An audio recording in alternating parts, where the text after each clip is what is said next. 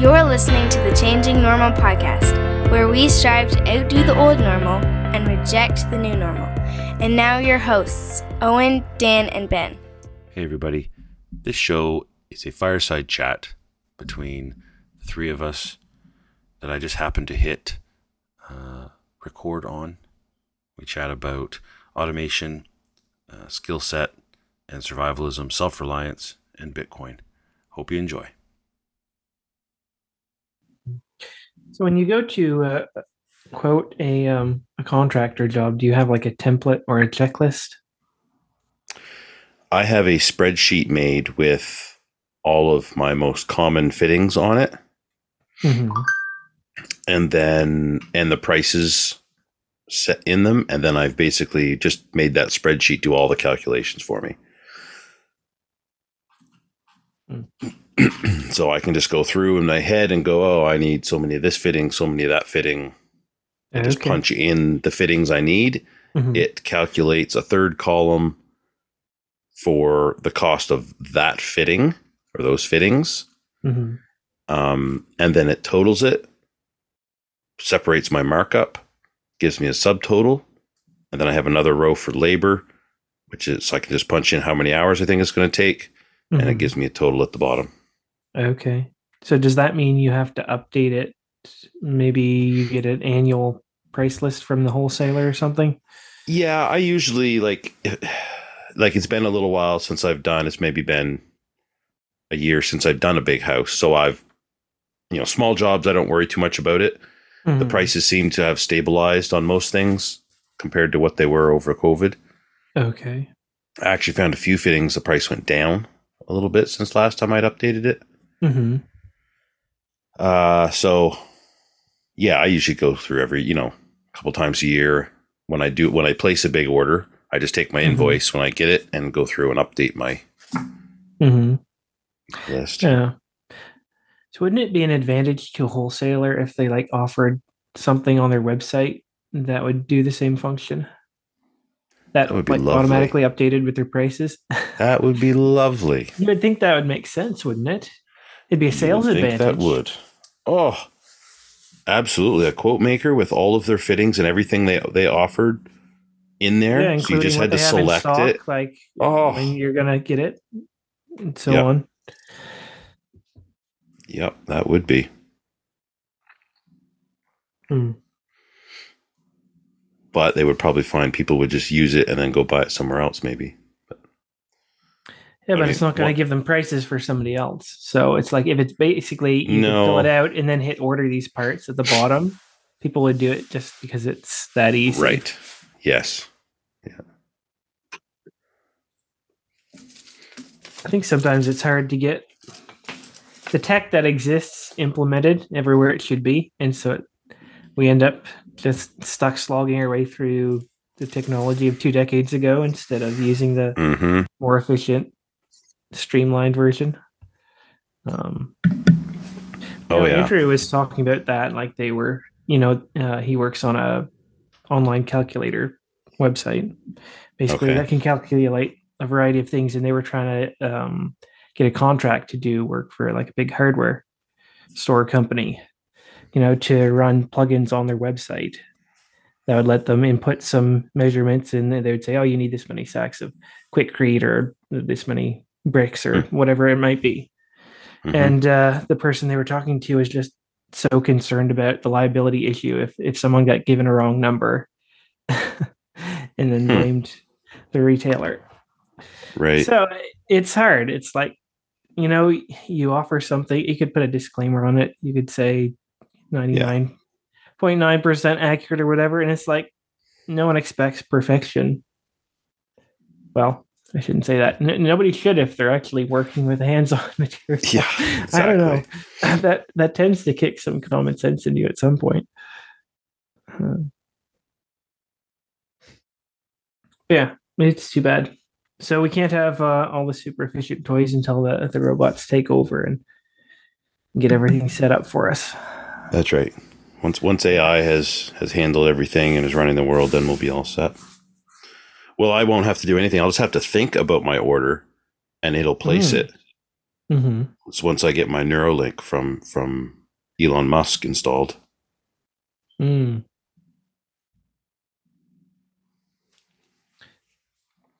How many decades do you think they're away from uh, a robot that can actually do something as difficult as pipe fitting? Uh, apparently, so I, I've always been interested in this because you know Jack talks about the um, you know automation taking over, and you know this is just an inevitability, and that most people's jobs are replaceable by machines or AI or some sort of automation.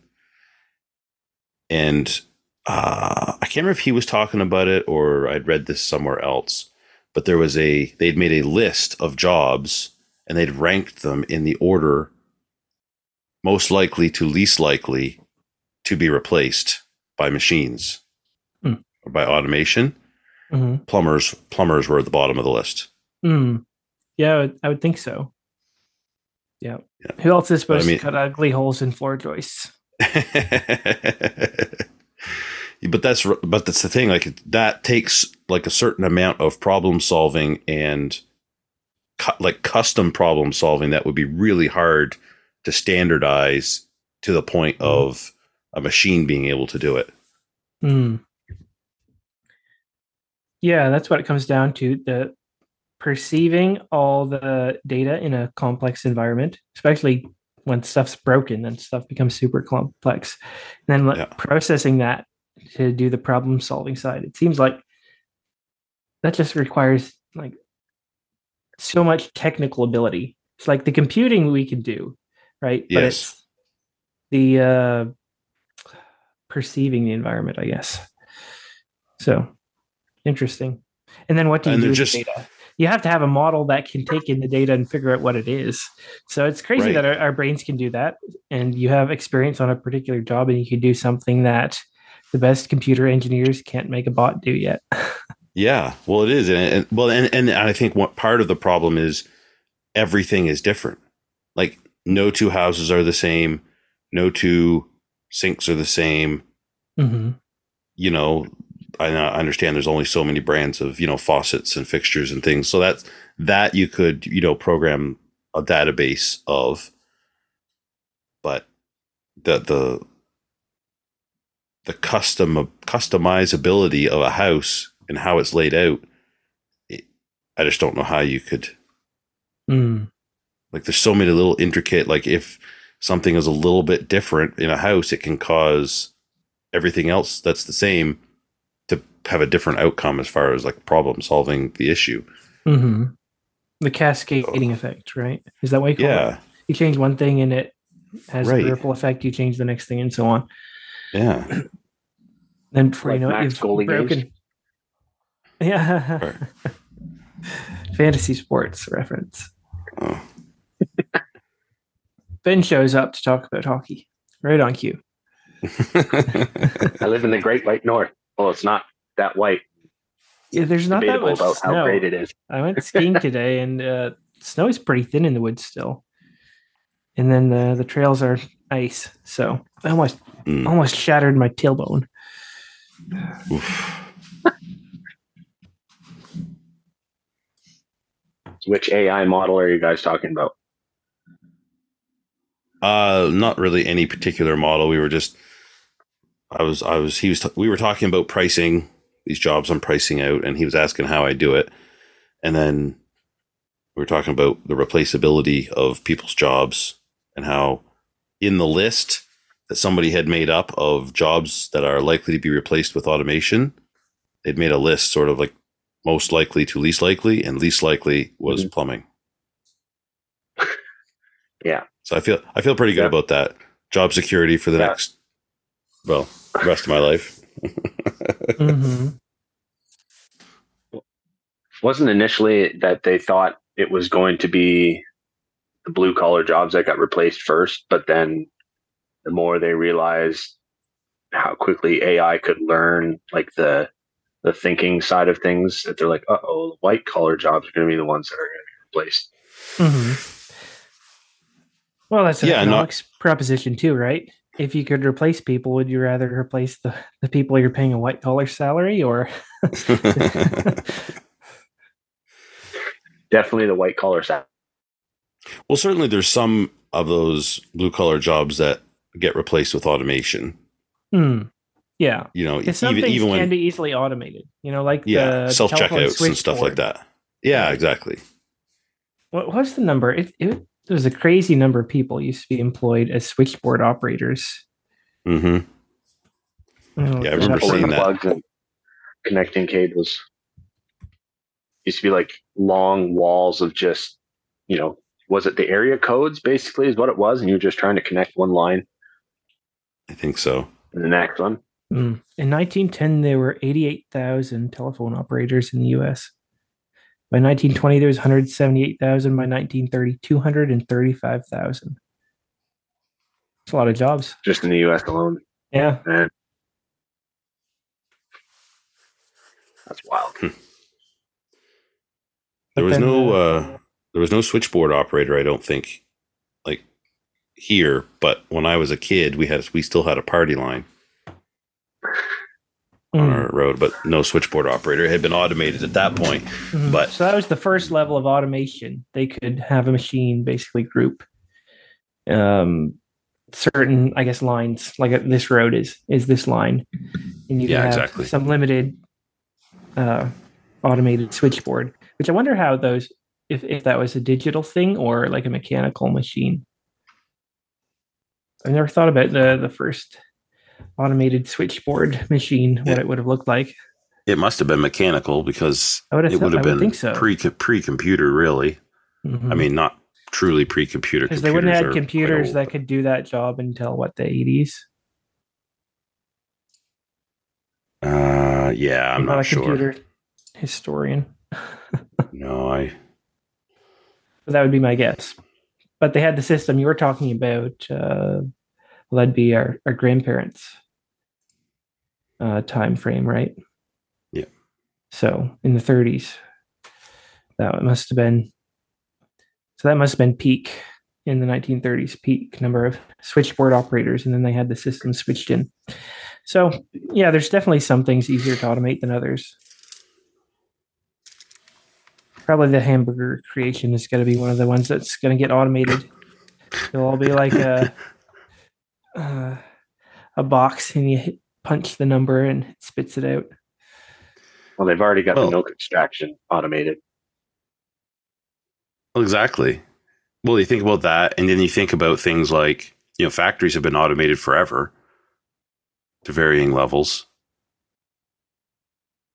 and it's just I I so so I guess there's just different levels of it. Yeah. So some Mm. of it's been around a long time, and nobody thinks twice about it.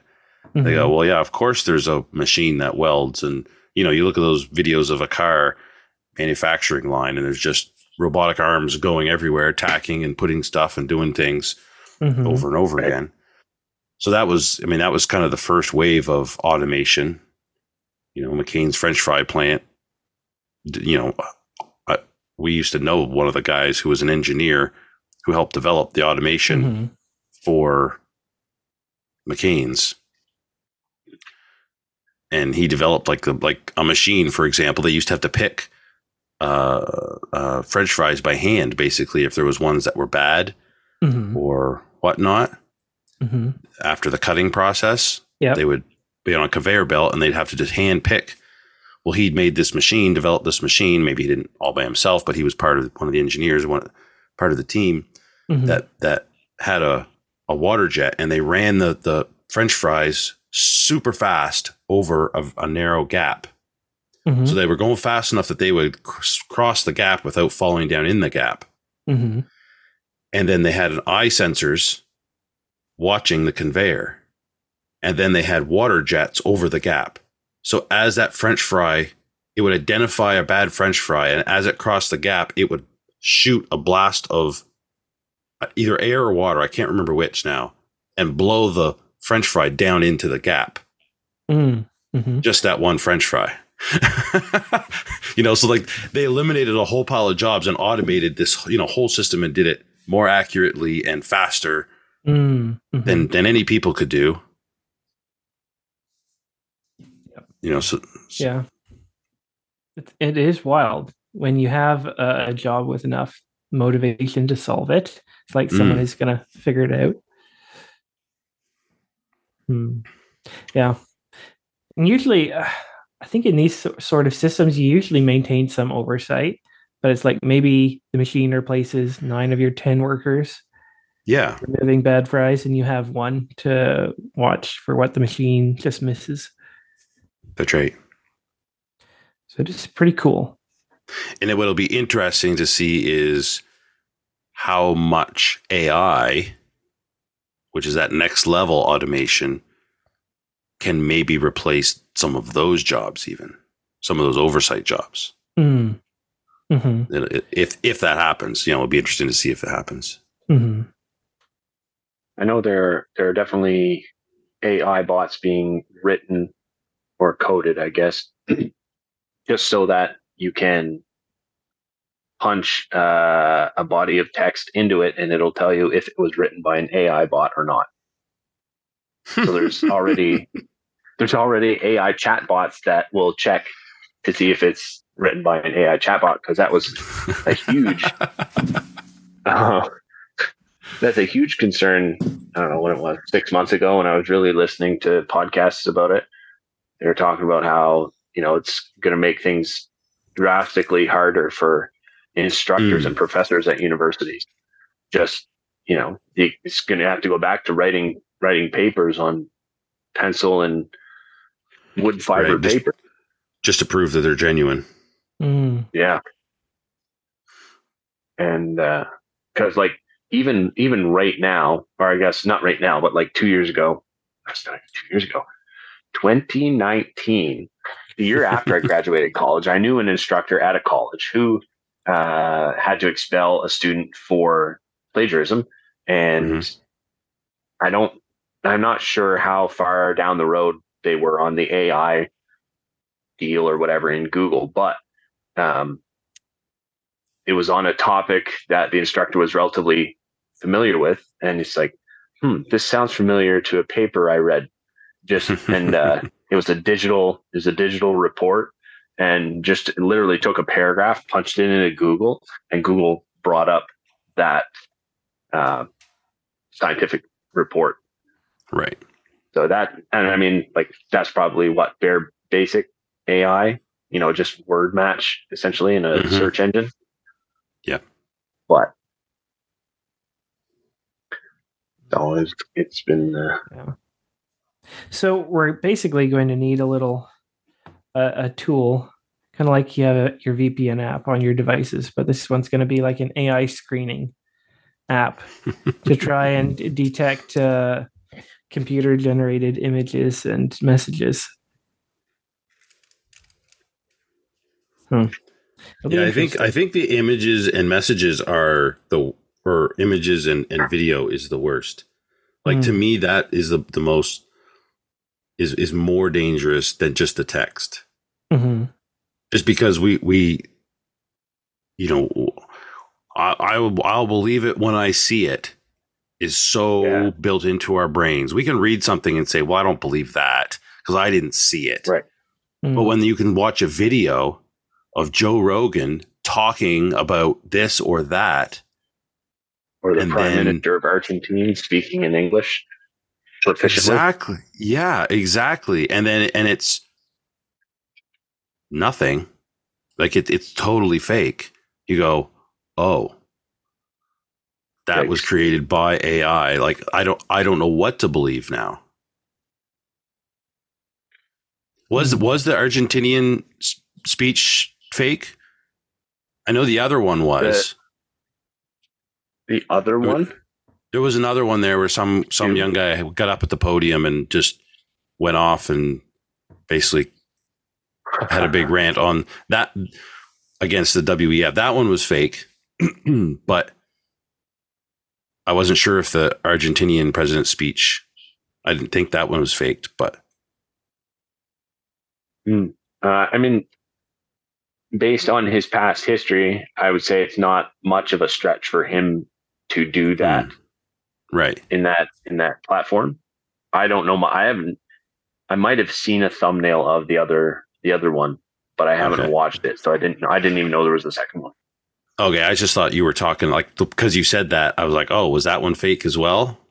But there, there literally is. Oh, I've watched, gotcha. I've watched videos of that. That it's Joe Rogan's voice. It's video of Joe Rogan with like interspersed with clips. You know how people will take like clips of his interviews and then overlay pictures and whatever Yeah. about what he's talking about.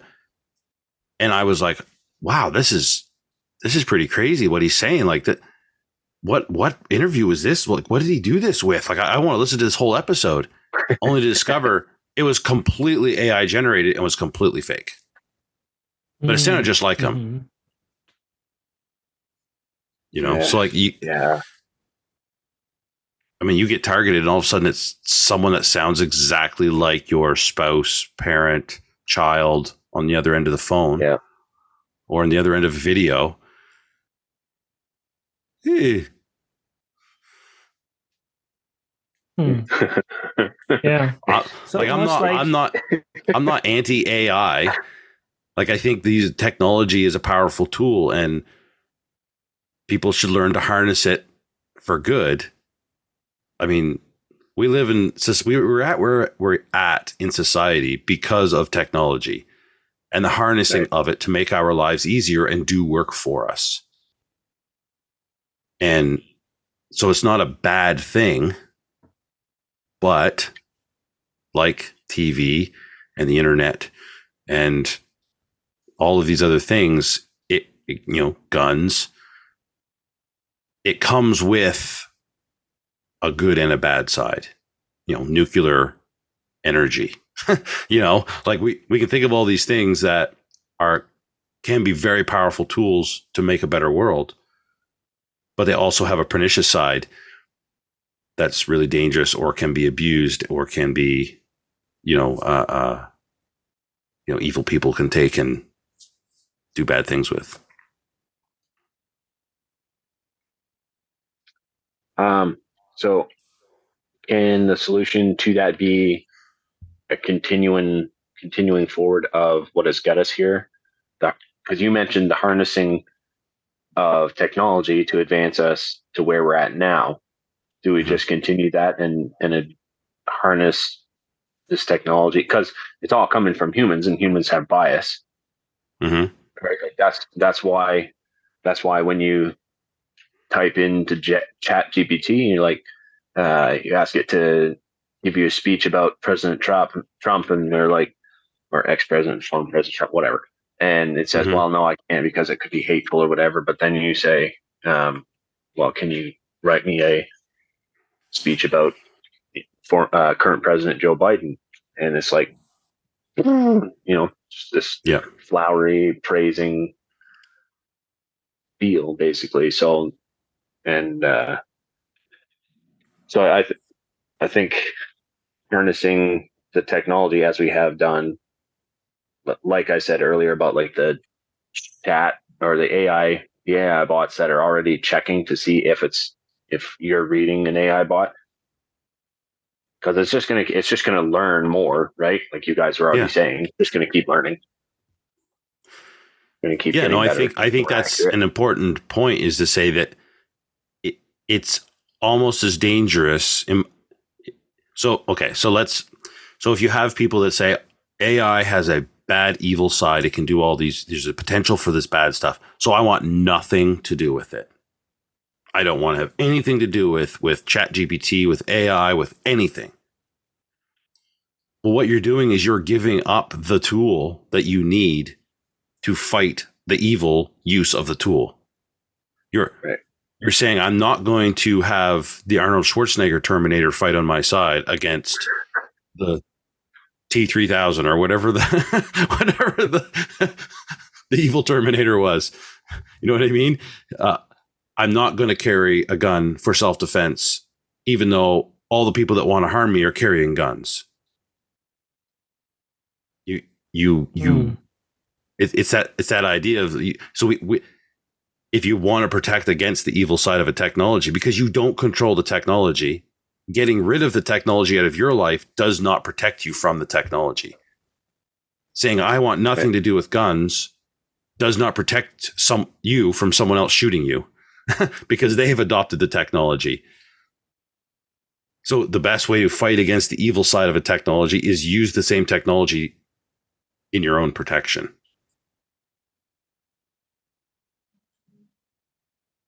So yeah, just make Mhm. just make sure when you do the backburn that the wind conditions are favorable and it's not you know ten kilometers long. yeah.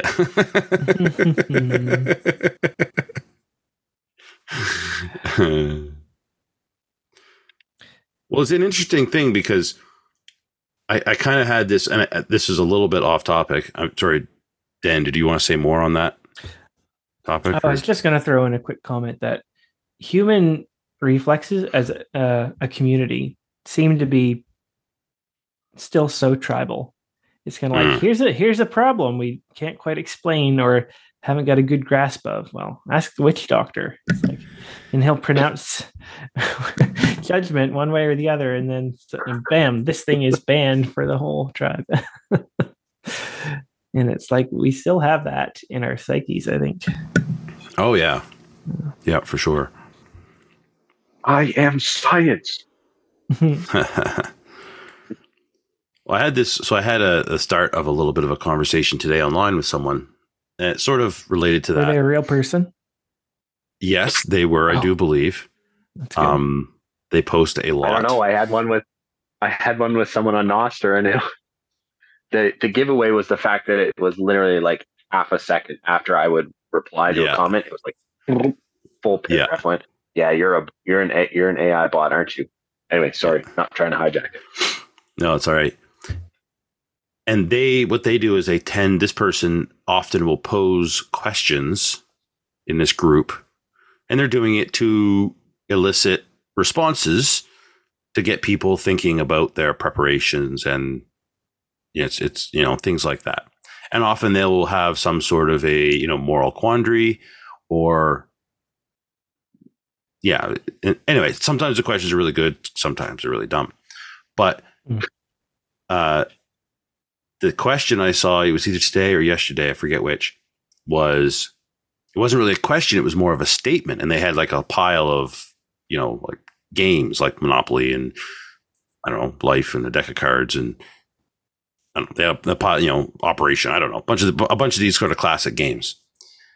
And they basically said, you know, you want to make sure that in your preps you have something to do when the grid goes down because you can't rely on your phone or your Xbox or you know whatever, and there's not going to be as much to do. So you're going to have to rely. You know, you want to make sure this is part of your preps. And I, it got me thinking. I said, so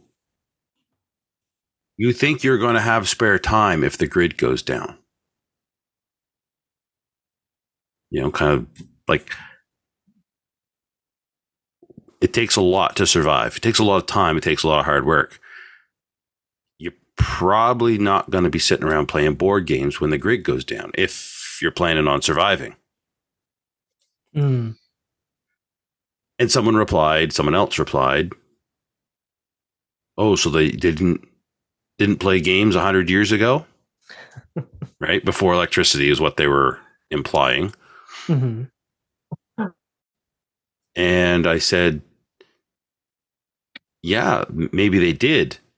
But the skills that they had, the life that they grew up in, the environment they, they lived in, that was second nature. Their survival was second nature. They had all those baselines established for them that allowed them then to have some leisure time.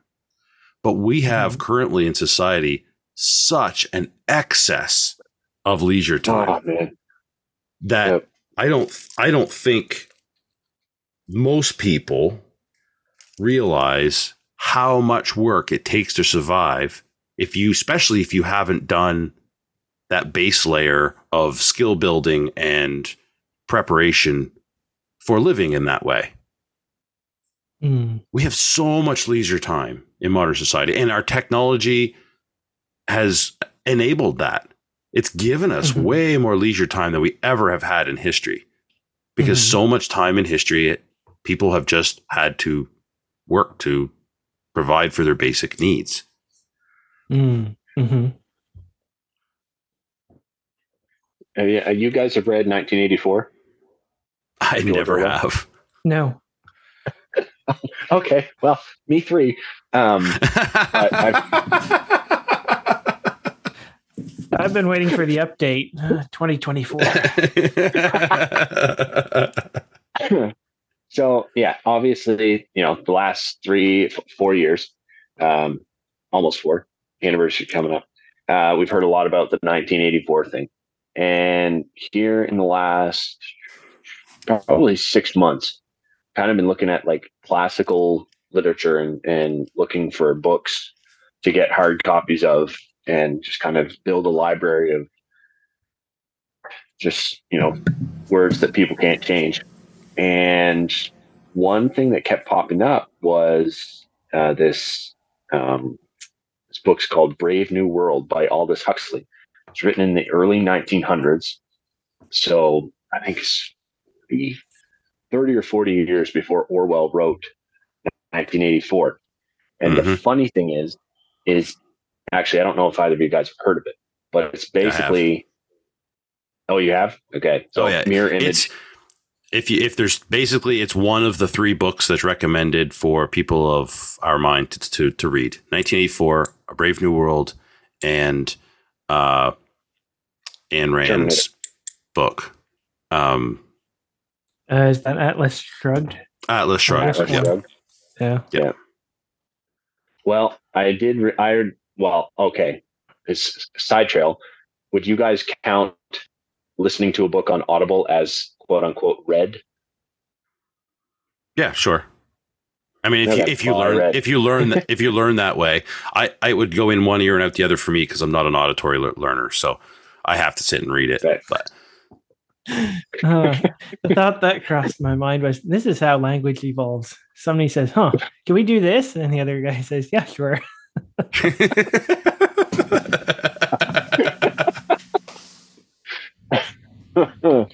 uh, so um, I consumed. I uh, took in the the book A Brave New World and was, um, like I said, haven't read 1984. Heard it's very similar to what's going on as far as uh, you know the whole governments and stuff going on with COVID. But night uh, Brave New World just sounded so much more applicable isn't the word, but like fitting with what is going on in our society. Like you said, Owen, when with all this technology, we literally have excess of leisure time. And that's the entire premise of Brave New World. Um, you know, they're genetically modifying people. They've got classes of people. You don't go outside your class. Um, there's a great overlord see, overseeing everything and um, you know and it, but it's it's basically just it takes it's taken out all hardship from society and just drugged people sometimes literally with pleasure and just leisure time and vacations and parties and whatnot. And um, i just kind of like man how was he thinking like this? Or is someone reading brave new world and then just like okay this is what we're going to do. We're going to do it like this okay? And we're going to do it like that okay? Yeah, yeah no we're good. Oh, next checklist good. Or, oh falling right in line. Couldn't believe it.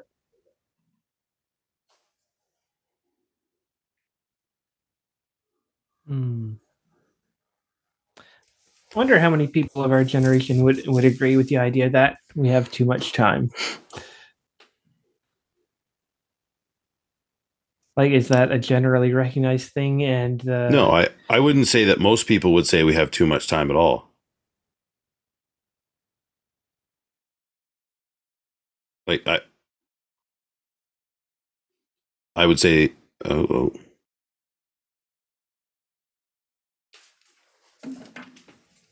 views, but um, like the the discontent. It's like, oh, I can't come ahead, and just working too hard, and I'm overwhelmed, and I don't have a life. And it's it is interesting to compare that to what our great parents went through. Um, I'm not sure what they would say if they if they saw the current generation, but uh, we do have these things that are hard to correct. Yeah, choice overload, um, uncertainty what to do with our leisure time that would make it meaningful and refreshing, and so many things like these. So, how do you how do you solve those problems? And is it the uh, the unplug type movement? Well, you just have to get away from the technology to allow your brain to function the way it was meant to be.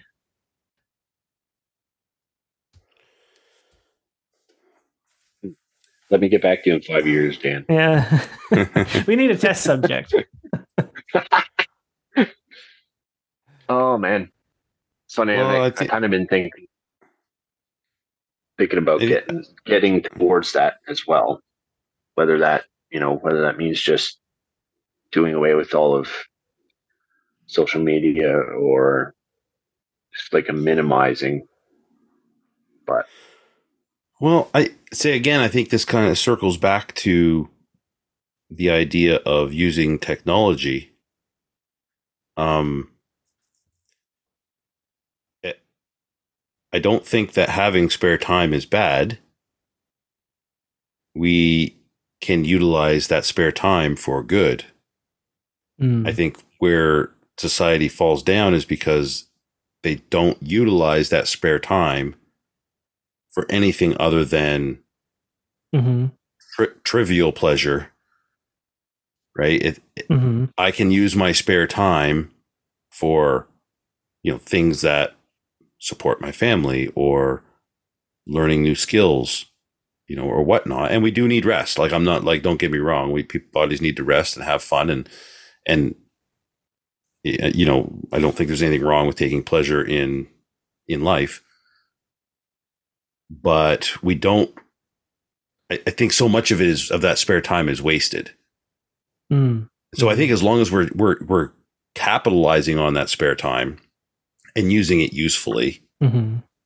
um, I don't I don't think you know I'm not I would never advocate for going back to a previous time and say, well, I'm just barely gonna you know. I'm gonna barely survive, so I have no free time because I don't want to you know get caught in using my free time badly, as if that's the the the, the all terrible sin. Mhm. Yeah, I guess you move the environmental stress from uh, technology and all this overload of things back to your stress comes from uh, nature trying to kill you Yeah, the old fashioned way.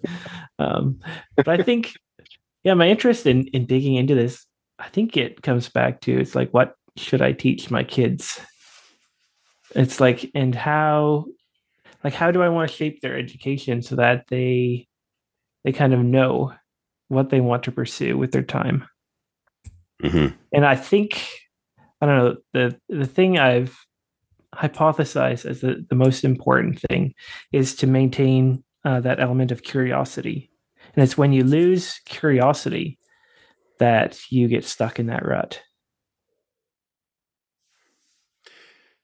yeah it's it's this con- it's this idea that life is learning not grades 1 to 12 and society has this idea of well I, I you know i go grades 1 to 12 and maybe 4 years of university maybe 8 years of university if i'm really smart. And that's it. And you know i'm set for life. Instead of saying life is learning and i learn through the entirety of it until the day I die. And if you approach it from that sort of aspect of like you you call it curiosity, which that's a good word for it because so often is that's how you know things that we learn start. You go, "Oh, I'm curious about this." And so you research it. Um Mhm. so, so I like that that framing. it keeps you on that path of Mhm. of mind engaged, utilizing your your time hopefully in being curious about things that are profitable. Mm, hmm Yeah, a passion for creation too, or Yeah. for perfecting a skill. Yep. Yeah, that's not necessarily curiosity driven. I mean, but you still learn along It's the way. improvement but- driven. Ah, hmm the improvement and the desire to create. I think that's something that really needs to be like education should be centered around that. You know, fulfilling curiosity in a healthy way and and uh, teaching the tools and more so the methodology to creation, not just how you do this thing and then turn your brain off and do it again and again and again. But it's like how are you interested in creating things?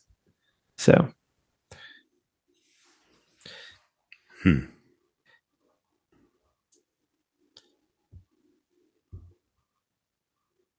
Yeah. I def-. I've also been thinking about because now we've got two kids, so you know we're thinking, what are we going to do about their grandkids? Like, how can we, how can we look at what we are able to produce now, what we're able to teach and influence now? That's going to positively affect down to that fourth generation away from Steph and I. And one thing that I think is part of it is just enjoying, finding enjoyment in the the necessary things, whether that's clearing part of some property for a house or you know, felling the trees for said house or learning how to mill out timbers for it and things like that. So I can I can definitely uh, come alongside you in trying to see where that goes, Dan, for sure. mm, Yeah, well, you're creating a lifestyle when when you do that. When you, when you do things on your own, you're you are creating that lifestyle, and your kids see that and mimic it. And if you continue that in whatever areas you do, they really what you're trying to teach them in many ways is the idea of the self reliance of this thing I want, this thing that I need. I will now go and get it and create it, not just go down to the store and or get on the phone and call someone to come do it for me. You know, which is sometimes that's what you got to do. I'm not saying that there's necessarily anything wrong with that, but mhm. um, you are creating this, building that self-reliant sort of mindset when you do those things, when you grow the garden or have the animals. Mm. I think it's a lot about what you want. And we've talked about time perspective. And I think that ties in because there's nothing really that uh, is intrinsically desirable about self reliance. You know, we talk about its value for survival, basically. But without that element, it's like it has no particular purpose.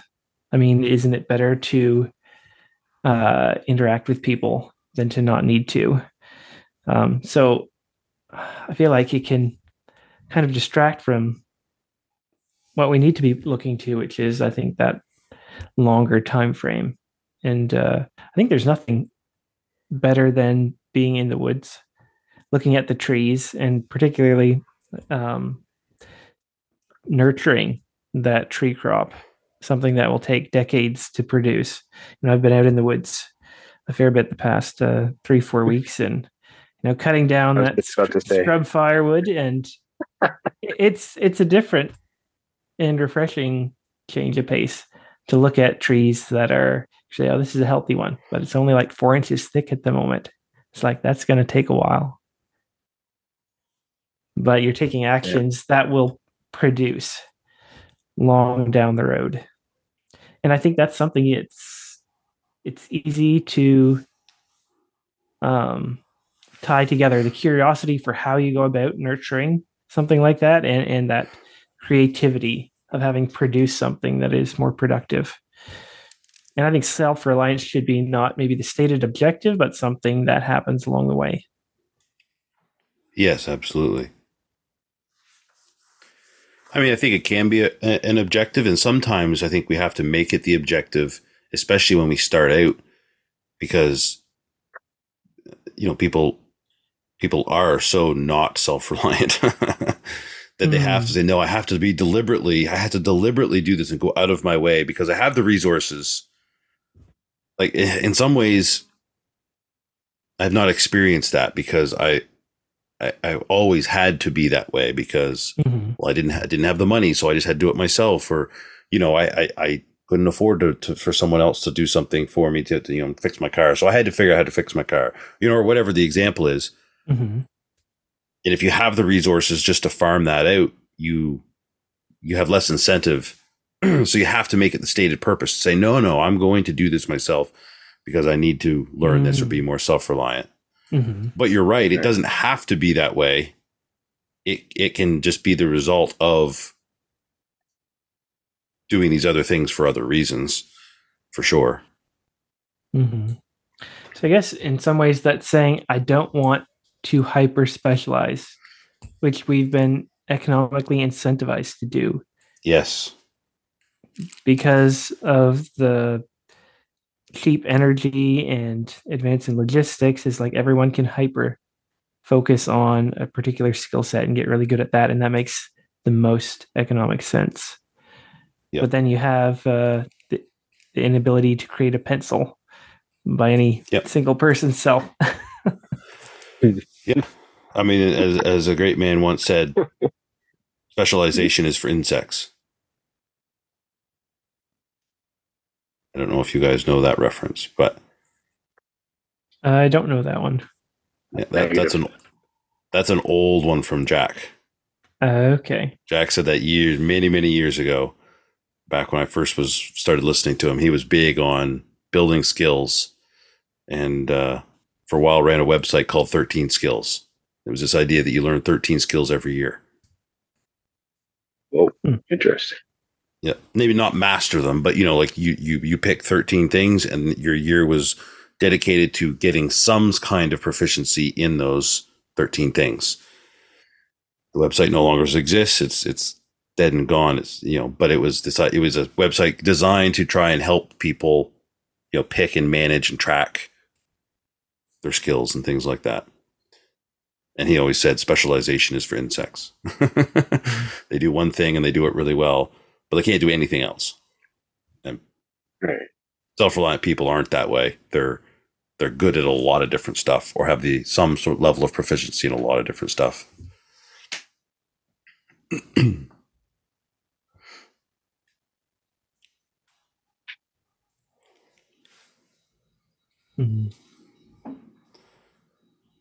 So this wouldn't be a show that talking about Bitcoin But I look, I bit my tongue already, Owen. So thank you for being the one to break the ice.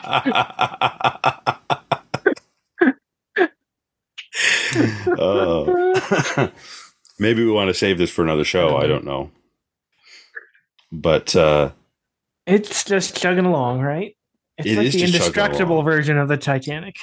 Yeah, it's gonna smash that iceberg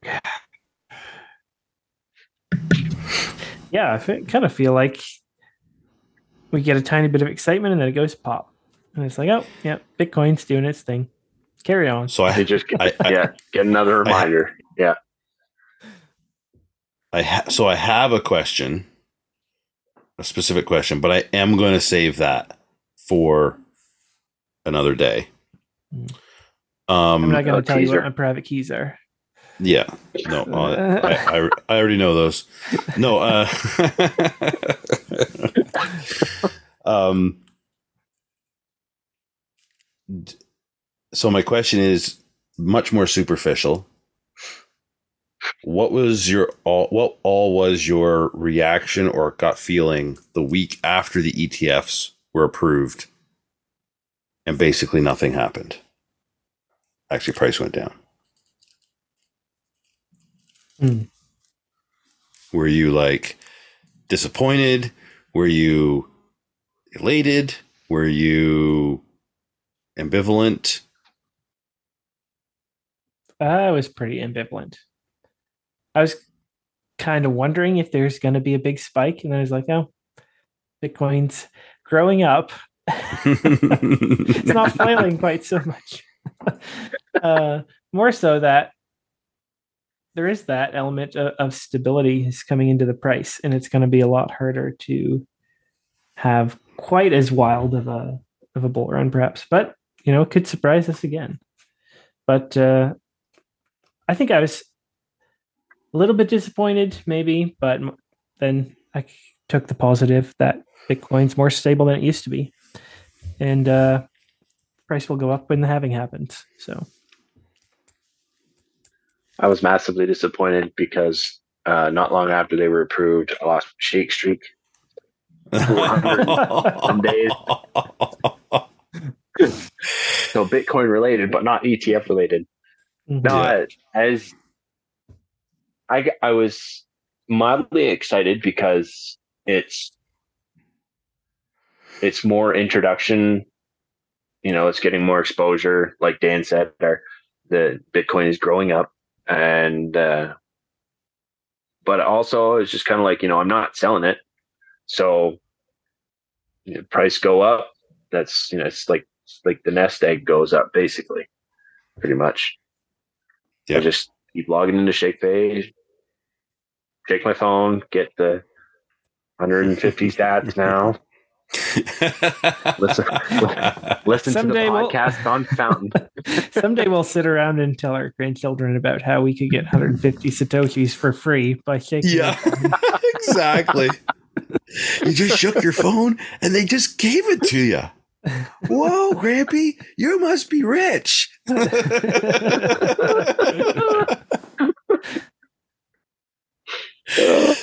but uh, that's yeah. I mean that that silliness aside, no, I was mildly excited just because you know it like like Dan said, it just keeps chugging along like it's the Titanic. I I'll, just steal all of Dan's analogies and things like that tonight, so we're good with that.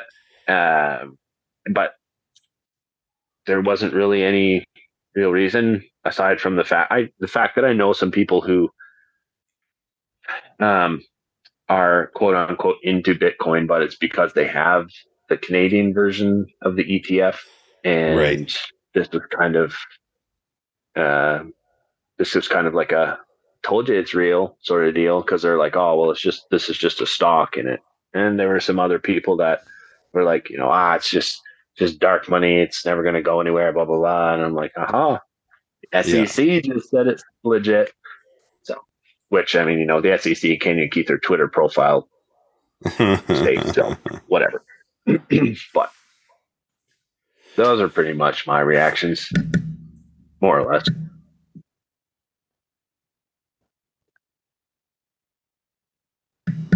Yeah. Yeah, I would say there was some I mean there was so much hype around it that so my fir- my first reaction was kind of disappointment. Um but what that did is it caused me to then like dig further into the technical details. Oh Um, boy, and and because I was like, well, there's all this volume, but why is there why is the you know the the why is the inflow volume not having the corresponding price increase that it should? Mm. You mean the If- ETF trading volume numbers? Right. Well, yes. Well, even even if you looked at the inflow numbers, you're like, well, these inflow number, but you have to look in and go, oh, but actually there was a bunch of outflow numbers that nobody Mm. really figured on, and that they kind of balanced each other out. And we're really only just now starting to see net positive inflows to Bitcoin. Mm. Or But that to was mostly because of the outflow from Grayscale. right. yeah, yeah. that's what I was. That's, Yeah, Didn't that they- FT, what was the FTX numbers? sold a bunch of Likely to end up being like two billion or something, or is that of what? Grayscale? Was it that high? Well, they they're, the they're off the top of my approaching they're approaching a hundred thousand Bitcoin outflow right now. So whatever the math is on that, but they they I just they saw, had I just saw something. they had about six hundred thousand uh, thousand a chart like Bitcoin, and they're down to about five hundred thousand. Wow. Hmm. but the other ETFs are still chugging along. Now that the amount inflows has gone down, but there's still a significant amount of inflow each day or each week, however you want to calculate it. So over time, that is going to start to have an accumulative accumulative effect. Um, especially after the halving. Well, yeah, I was just about to mention the having, but also, you know, I don't know about you guys, but the HR person at my work hasn't called and said, "Oh, hey, you know, we've got this new Bitcoin ETF. If you want to start investing in your your RRSP or, or all that sort of stuff." Yeah, but we don't have the 401k system. Like Well, Americans are true. used to going having people go to the employees and say, "Oh, what do you want? What do you want to pick from?" You know, Well, they Yeah. start throwing around these terms apparently, like large cap and mid cap and and equities and bonds and stocks, and it's like probably you, similarly to me, Ben. You've got some pension fund managers somewhere that nobody ever hears from. Mm-hmm. there is no You get access. an email once a quarter. zero, zero access. It's like, oh, hey, here, this is the funds that we've got. This is what you've got, and this is how we're managing it. I'm like, oh, cool, great, Mhm, thank you. I, I totally trust you. mhm. Yep. They're safely investing in bonds over there.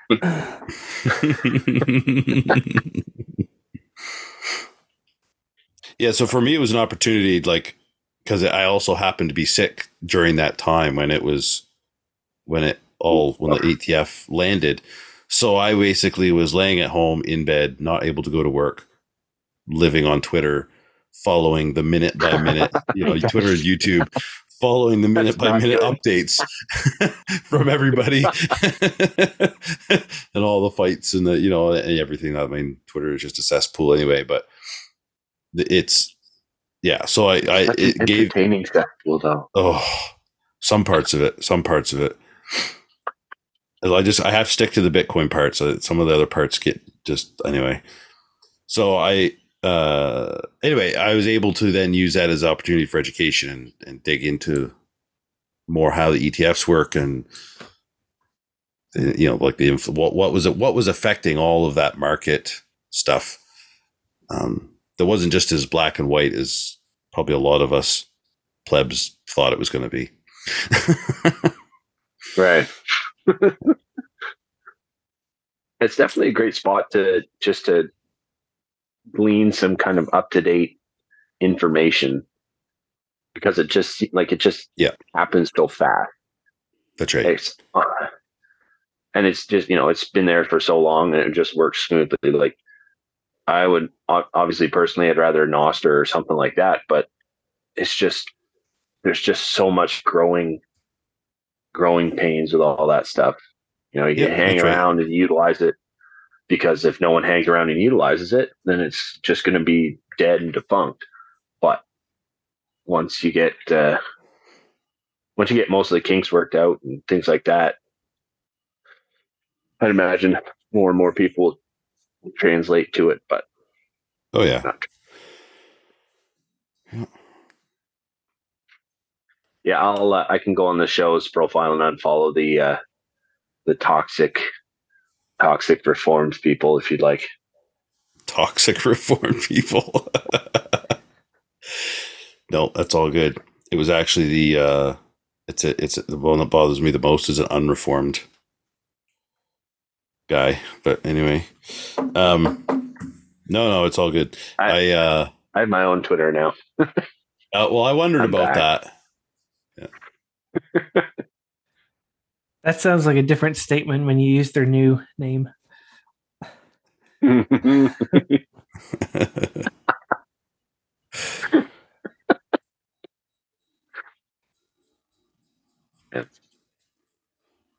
All right.